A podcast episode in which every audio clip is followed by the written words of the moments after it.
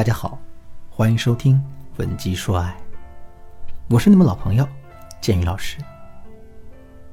今天这节课，建宇老师跟大家聊一聊如何让男人乖乖听你的话。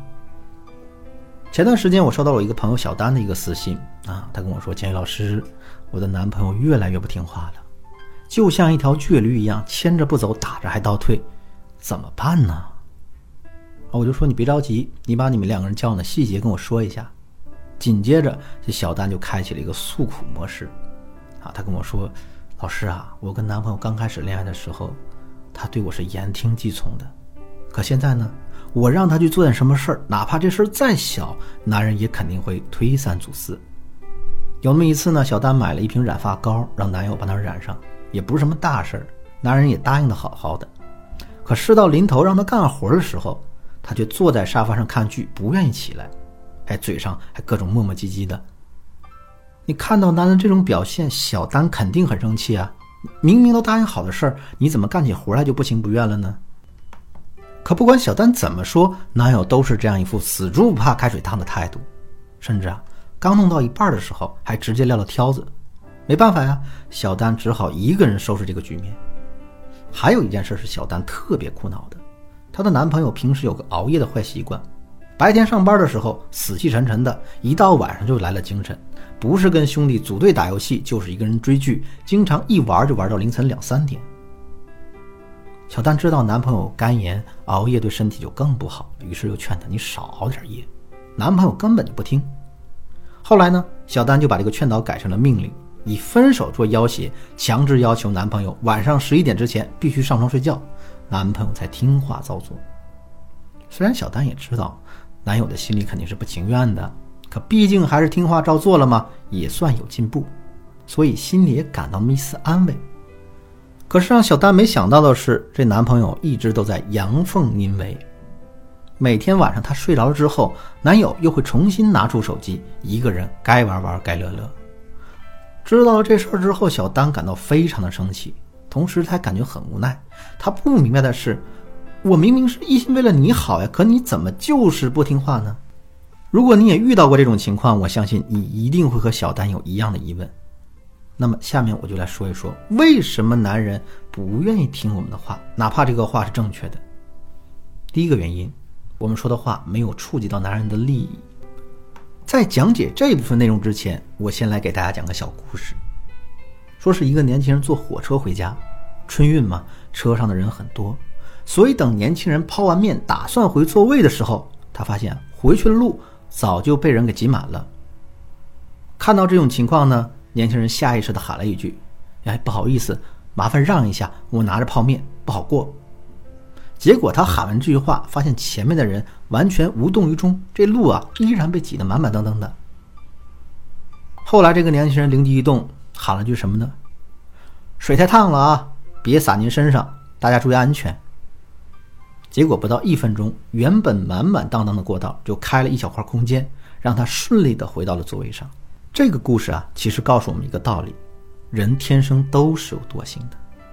我们想要驱动一个人去做事情，最好的办法就是把这件事儿跟他的利益绑定在一起。相反。如果我们在跟别人提要求的时候，我们所有表达的重点都放在自己利益上的话，那我们就很难去说动别人。我就拿上面小丹的例子来说，为什么她让男友帮她染发，可男友却推三阻四呢？这就是因为啊，在男人心中染发这件事儿对我没有利益呀，反而很麻烦呀，没有好处的，所以男人才心生懒惰，不愿意干。那我们怎么去触动男人的利益，让他在乎呢？其实啊，就拿小丹这事儿来说，她完全可以这么跟男朋友说：“亲爱的，等你不忙了，帮我染下头好吗？其实我自己也能染的，不过呢，我想让别人知道是你染的，然后羡慕我有你这样一个体贴细致的男朋友。”你这么一说，男人肯定会更容易答应我们的要求的。生活中类似的例子呢还有很多，比如呢。男人和你一起出去逛街，可临出门的时候，他不想刮胡子，也不想洗头。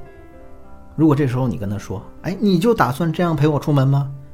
也不怕别人笑话我，赶紧去把胡子刮了。”这个时候，男人肯定是内心不情不愿的。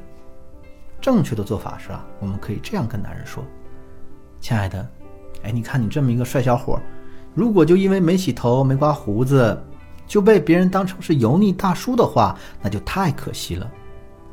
那你看，同样是一个事儿，我们这么说，男人就会更容易照我们的话去做。”说到这儿，肯定有姑娘会说：“老师，这些回答确实很巧妙，我也记下了。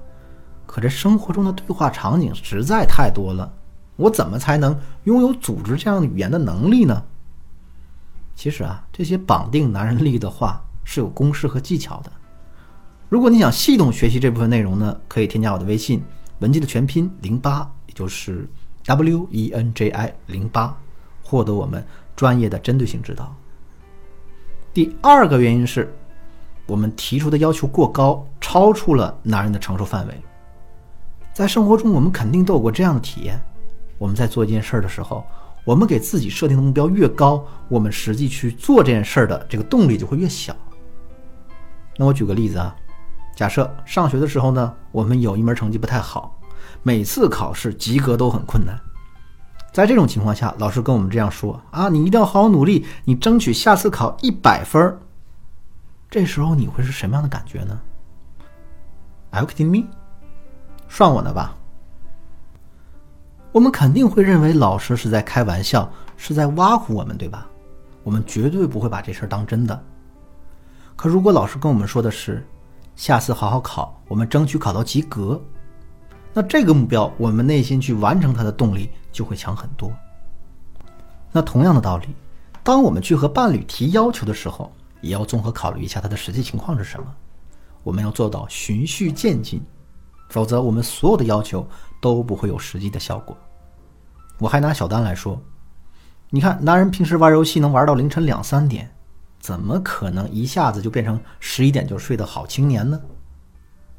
那小丹完全可以先要求男友呢，你每天熬夜不要超过凌晨一点，等到男人适应了，再把要求慢慢提高到啊，你在晚上十二点之前睡觉，最后提高到晚上十一点之前睡觉。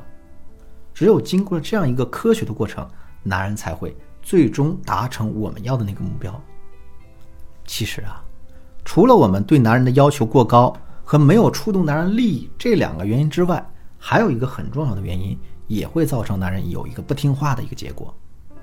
这个原因就是我们在这段感情中的框架太低，男人不重视我们，所以他不愿意乖乖听话。如果不巧你是这种情况的话，那情况就比较复杂了。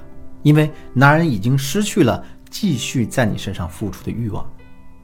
如果你不知道该怎么办，那就赶紧添加我的微信，文姬的全拼零八，也就是 W E N J I 零八，获得我们专业的针对性指导。好了，今天的课程到这就结束了。我是剑宇，文姬说爱，为你一生的情感保驾护航。